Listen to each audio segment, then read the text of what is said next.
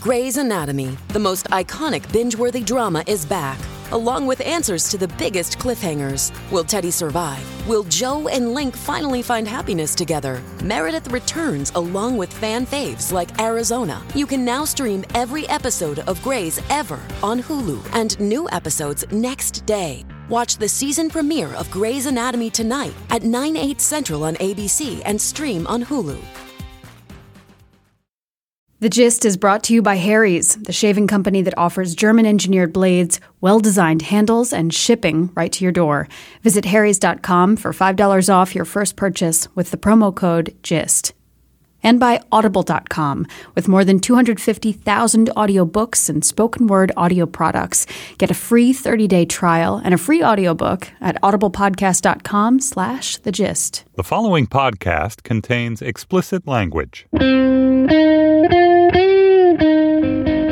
It's Thursday, June 2nd, 2016. From Slate, it's The Gist. I'm Mike Pesca. And on this show, we have played a lot of Donald Trump. He is entertaining, he's open, he's fascinating, he's funny, but he's also dangerous, unqualified, and wrong. So let me now just play one clip from Hillary Clinton's speech delivered today in San Diego. It's an almost 40 second long clip, and here it is. Donald Trump's ideas aren't just different. They are dangerously incoherent. They're not even really ideas, just a series of bizarre rants, personal feuds, and outright lies.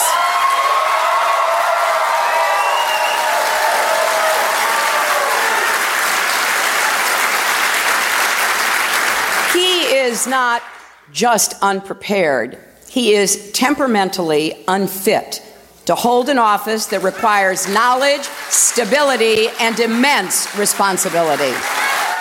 And that is the deal, isn't it? Her further arguments in that speech expanded on the theme, pointing out that we're lucky to have two allies at our borders. Why would we want to antagonize Mexico into the status of enemy? Pointing out that when Trump talks of killing the families of terrorists, that contradicts her actual experience in the Situation Room, where the Navy SEALs were careful not to harm the women and children in the bin Laden compound because doing so would violate American values. Making the case as ridiculous as it is that you have to make the case, but making the case that allies are good, more nuclear weapons in the world is bad, mocking the disabled is wrong, denigrating women is embarrassing. And though, in the wake of the speech, cable news offered, as it does, the analysis, the contextualization, how will this play? How will this work with swing voters? Will this serve to counter Hillary's own negatives? Probably not. But let's just say this about the speech Hillary Clinton was right. She was correct. She said basic fundamental truths and she said them succinctly. I know we live in the theater review world of spin and analysis, but those things, those traits, those virtues that I just listed are the important things about this speech. Everything she said was correct. Every criticism she made was warranted. Every argument she made was necessary toward the goal of defeating Donald Trump. You know, I sometimes think that the case against Trump seems so obvious that it's hard to give Hillary Clinton any credit for doing anything other than not screwing it up.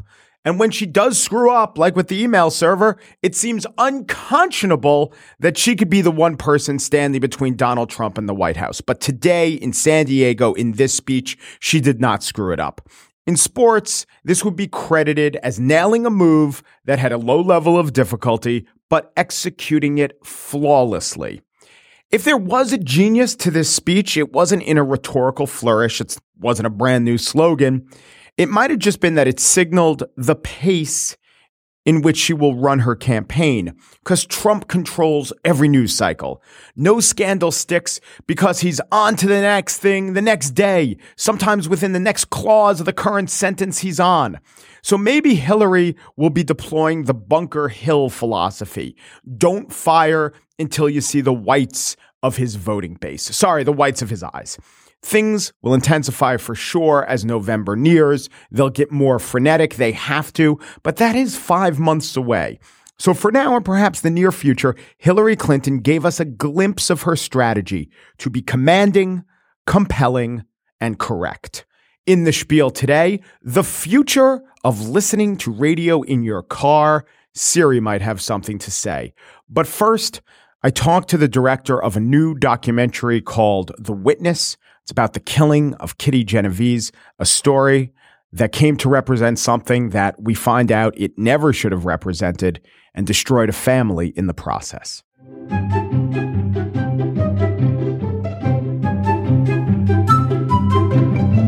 Father's Day is June 19th. I know they always, you know, Father's Day is coming up. Father's Day is right around the corner.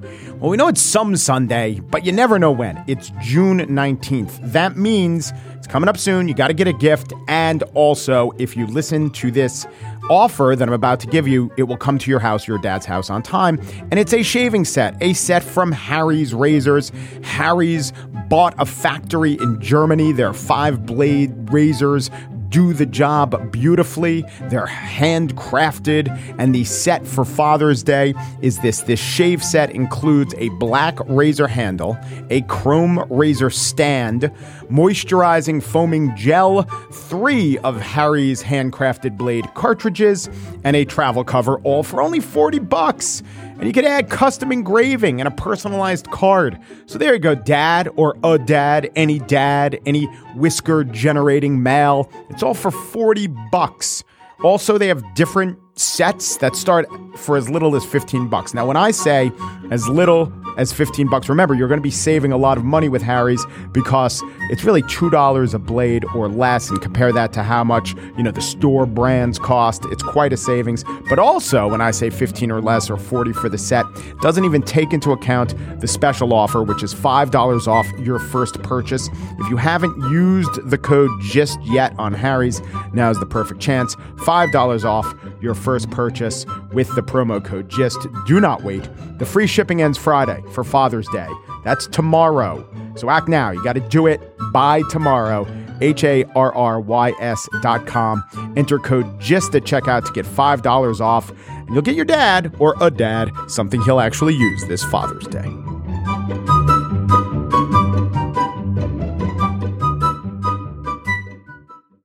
The story of Kitty Genovese is just that a story, a myth, a kind of fable that's meant to tell us something about man's inhumanity towards man or urban indifference or isolation. The young woman who was stabbed in Kew Gardens, Queens, steps from her apartment. It was a crime witnessed by 38 people, none of whom called the cops. Well, let's let Bill Clinton take it from here. Lights came on in the apartment building, a window opened. The attacker got nervous and left. But not a single person came to the rescue. No one even called the police at a time when the average response time was two minutes. So the man came back and stabbed her again. Now, much of that isn't true. The witness is a lot more than a corrective. However, this new documentary by James Solomon fleshes out Kitty Genovese's story and centers on her brother, Bill, his story, and a bit about her killer. James is here. Thanks, Jim. Thanks for coming in. Oh, so, so you probably had the same experience I did. We're about the same age. It's just impossible not to be a New Yorker. Maybe this was true for people not in New York and not to have heard it within a sentence of not of the lesson. And the lesson is you have to do something. You have to, you can't stand by and let evil triumph. Is that what originally captivated you about the story? That question of, you know, how could they have done nothing? I think there are a variety of things. I think there's the center of an incredible mystery and sort of what happened that night. The original story, and not to correct you, but the original story in the Times was 38 watched. Yes. For more than a half hour. It's not witnessed, watched. That version is essentially sort of theater in the round. People almost in chairs pulled up watching a murder take place. Was it the, a Life magazine story by Loudon Wainwright where there was a reference to as if watching the Late Show? You know, he Loudon Wainwright, the father of the folk singer Loudon Wainwright, yeah, who was a journalist. Well, and, and and so this the story it wasn't actually you you bring up an important point. It wasn't enough that the original story was 38 watched. Others had to embellish the story to make it even worse. There are multiple mysteries, and I think we're always fascinated. What happened in the apartments that night? How did that story come to be? Who was Kitty Genovese? She's only known to most of us for the last 32 minutes of her life. And who was this man, Winston Moseley, who murdered Kitty. The interesting thing about it was Moseley was less on trial, certainly in the court of public of opinion, than the people who witnessed, and they were, in a sense, blamed for the murder. All of that interested me. This began as a screenplay, but when you began writing on the screenplay, the New York Times had not in 2004 they came out and they re-examined the facts and the revelations in your movie. I mean you flesh it out much more and you make it human. We'll get to that. But the basics of 38 eyewitnesses that was pretty much debunked in 2004 but you were working on a kitty genovese story before the debunking. Well that's right mike. And i, I mean basically what i uh, sold was a pitch to hbo based on the iconic story yes. that we know that's what the film was going to be and in the course of researching or reporting that story, I met Bill Genovese. The minute you meet Bill Genovese, you immediately get to know Kitty. There are five Genovese siblings. Kitty was the oldest. She had four, three brothers and a sister, and Bill and Kitty were the closest. So you begin to meet Kitty through Bill. The other thing, though, that was incredibly um, poignant was that Bill wasn't just affected by the, the loss of his sister, but by the way that Times and others had reported she died. He said the first time I met him, he said, I was propelled to prove that I was not only would have been one of the people who opened the window that night, but would have gone down into the street. Yeah. So a lot of times, you know, you talk about a murder victim's family members, people who knew anyone affected by a tragedy a phrase, a psychological wound. It leaves a psychological wound. In Bill's case, it left a literal wound. I mean, there is a direct line, and it's in the movie. He goes to Vietnam. He goes to Vietnam because of what you just said. He wants to be a person who gets involved, who intervenes, and he loses his legs in Vietnam. I was 16 when my sister Kitty was murdered in New York City. In an instant, she was gone when you met him, so when you had sold your idea to HBO, what was his understanding of what quote unquote really happened that night? It was what we all uh, have come to know. Because he uh, didn't go to the trial, the family didn't go to the trial. It was sort of his knowledge of it was mediated through Times coverage. Well, like literally, the Times, they own that story. As you document it, wasn't re reported by others. The Times wrote it. That's what the family believed. The story was so horrific for his family, the tragedy so profound, and not just the loss, but the public aspect of it that his family withdrew. In a span of five years, from Bill at 16, his sister was murdered. At 17, his mother, at the age of 53, had a stroke, clearly from the stress. At 19, Bill lost both of his legs, and at 21, his father died of a stroke at the age of 59. This all happened in a five year period. The family withdrew from the public aspect of this story and grieved privately. What was fascinating to me in 1999 when I first started contemplating a screenplay was that everybody has chewed on this story for decades except the people who we've not really heard from or the people who were the most directly impacted. That's actually what the witness is about. It's the people who were most directly and profoundly impacted, both by the loss of Kitty, but also who knew her in life. In 1999, that project, nothing came of it for mm-hmm. HBO. And over the next few years, I maintained some limited connection and communications with Bill. Then in 2004, on the 40th anniversary, Jim Rasenberger, a Times reporter, was commissioned to write a general, generic, every decade piece for the Times. And he came back with a story that he filed that challenged this seminal New York Times story. And when Bill read that story, he was propelled to find out for himself what actually happened. He and I began to speak about it. I wanted to document his journey, and he was open to do, my doing so. One of the first interviews that he must have done is to talk to A.M. Rosenthal, Abe Rosenthal, who is a seminal figure in U.S. journalism. Uh, later became the editor of the Times. He, he he wasn't the byline on the story, but he was basically the person who created the myth. And well, you tell me what, because Abe Rosenthal died in 2006, but we have Bill interviewing Rosenthal. When did that take place? Was that one of the first interviews he did? It was an it was an early interview that Bill did. Rosenthal was in sort of declining health at that time. I think he was 82 at the time, if I'm not mistaken. And uh, he was very gracious to welcome Bill into his home, and they had a conversation. But it was clear when Bill prods about the accuracy of the story Rosenthal was rather defensive. Mm-hmm. He refuses to give ground. This was after his own paper re-report his story. He has a lot of ego. He must have. He was. He was old. Maybe he didn't want to admit. Couldn't admit. He's culpable for creating this myth. He stands by the myth. I think there's a lot of blame that should fall on Rosenthal for what he took away from the Genovese family. As a newspaper man, he should realize that even if he thinks he's creating a greater cultural good by getting the basic facts wrong, you have done a wrong to the actual people involved. Well, there were five dailies in New York, at least at that time. There were other reporters there, there were other publications. They didn't question the story. In fact, several of the papers, one in particular, Journal American, was genuflecting at the altar of the New York Times. Yeah. They wrote six paragraphs as to how extraordinary the coverage was. They said there every so often a story is written that we should admire and we need to step back as competitors and recognize. You know, the journalists have this this expression, some stories are too good, too to, good check. to check. Yeah. And it seems that in, in many respects, that's what happened here. What Bill does in the course of 10 years within the witness is to move far beyond whether the story was accurate or not, but to examine the impact of this false narrative on the lives of those who were, would be most affected, be it the witnesses or his family or those who were closest who loved Kitty. But he does go back. He talks to Michael Farrar, who's this was, I think, the biggest revelation. Well, early on, the one that helped him the most. Michael Farrar's mom was Kitty's friend. She was supposedly one of these witnesses. And yet the truth of it was that Kitty did not die alone, yelling. As Farrar demonstrates, Kitty died essentially in her friend's arms. So this story, this iconic story about urban indifference has a hero after all. Yeah.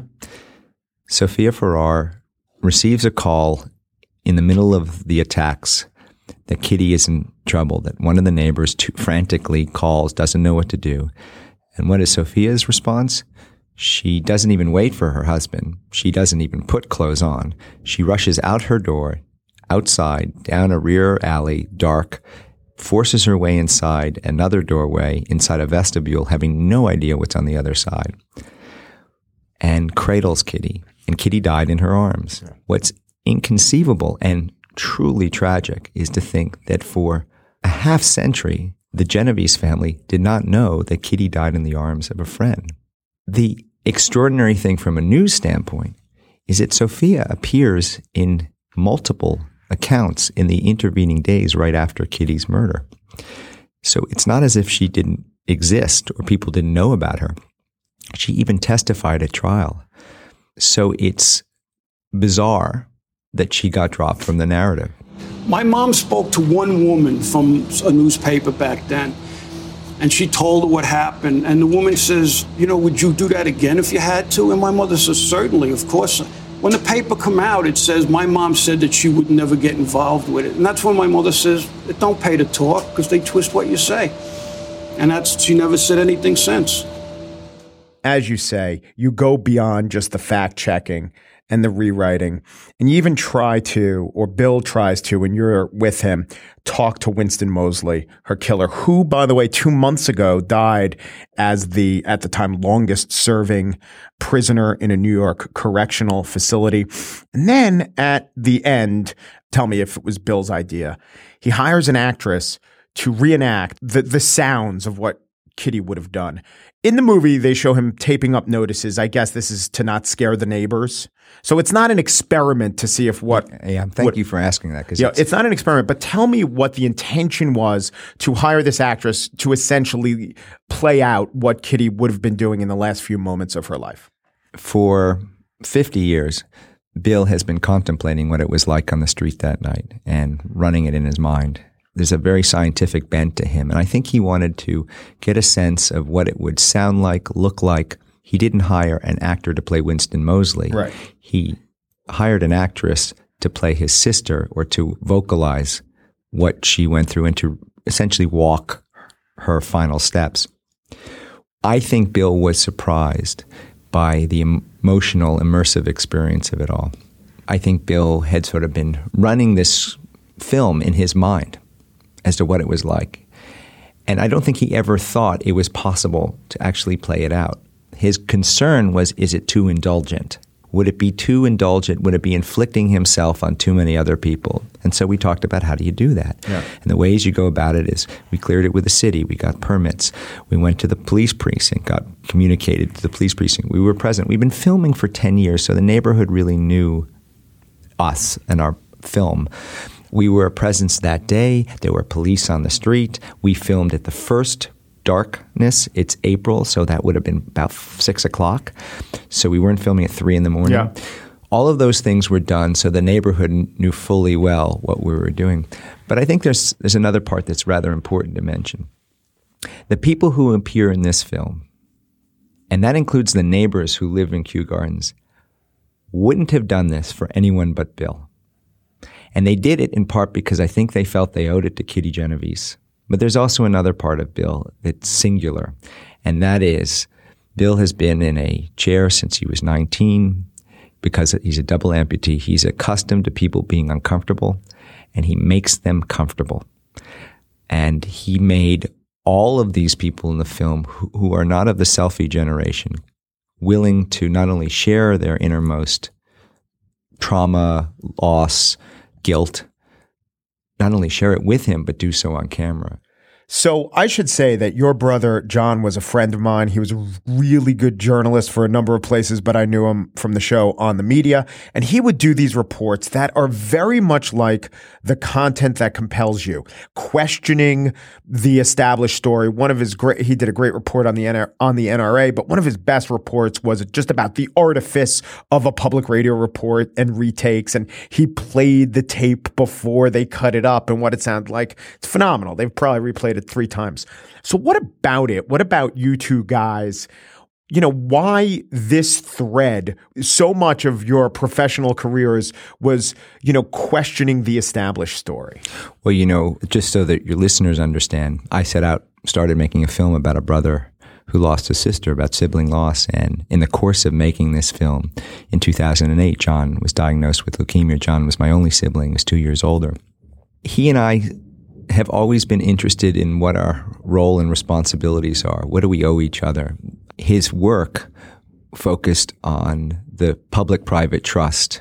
His seminal work in emergency management was really about what is the individual's role and what's the government's role. What do, what are our responsibilities? This story, Kitty Genovese's story, speaks. You asked at the very beginning, what's the connection to why does it interest so many people? I think it asks a question in the middle of the night. You hear a scream. What do you do? What is your responsibility? The name of the film is The Witness. It's the story, the real story of Bill Genovese searching for the truth behind what happened to his sister, Kitty Genovese.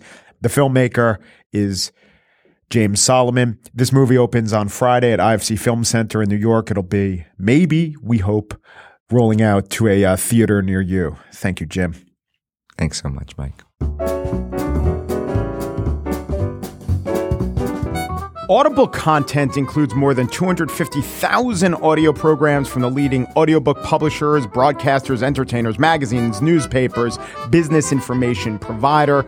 So, books, you know them for books, though, and we have a free 30 day trial membership, and you could get a free audiobook. Let me recommend one. In fact, on the website on Slate, there is a list of uh, 20 of the best authors that I've interviewed, 20 of the best interviews. So, I pick one of them, my friend Fred Kaplan, whose book Dark Territory: The History of Cyber War is perfect in audio book form because it's 9 hours and 2 minutes. It's kind of uh it's a very manageable book length. There's a lot of interesting stuff in there. The guy who's reading it, Malcolm Hillgartner, that guy can read. So Dark Territory: The Secret History of Cyber War by Fred Kaplan can be the free audiobook you listen to or any audiobook at all.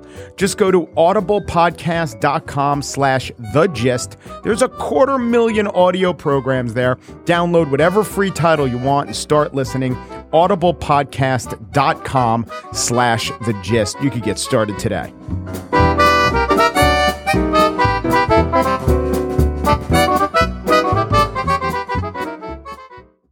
And now the spiel, morphing, and stations. Today in Slate, a guy by the name of Steve Lickteig, you might know him in the credits, wrote an article called The End of All Things Considered How Voice Recognition Technology Will Change the Way We Listen to Radio. What a hypocrite. If this guy really believed that All Things Considered was going to end, he would have left the sinking ship of NPR. Oh, wait, that's exactly what he did.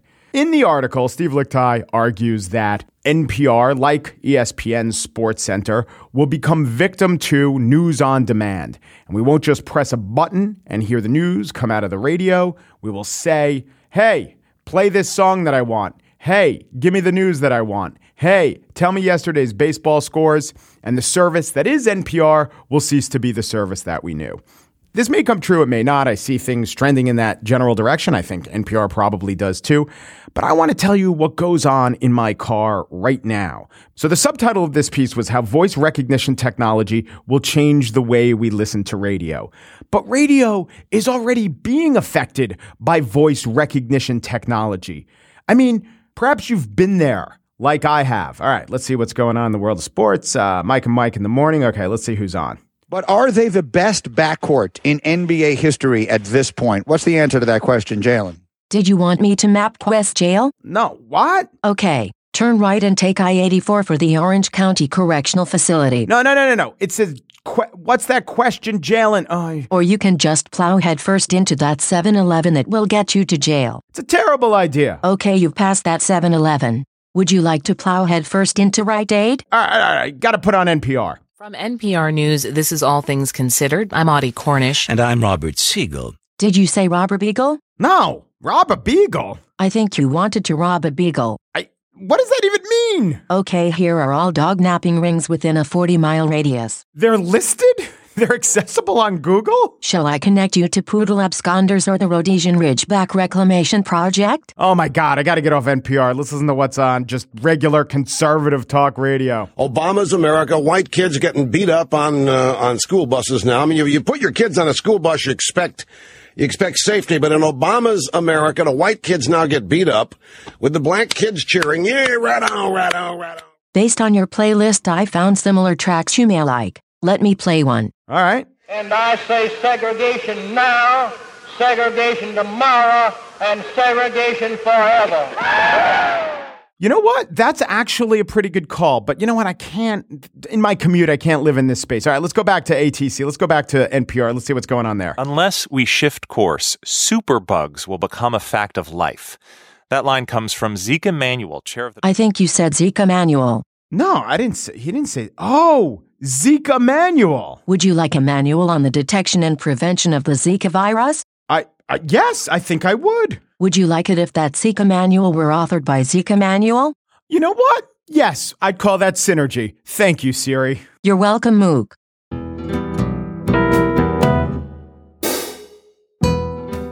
And that's it for today's show. Gist producer Mary Wilson's foreign policy experience includes not watching the Miss Universe pageant in Russia.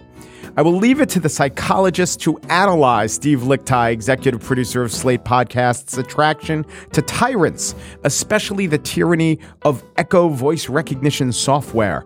Andy Bowers is chief content officer of the Panoply Network, but you know what?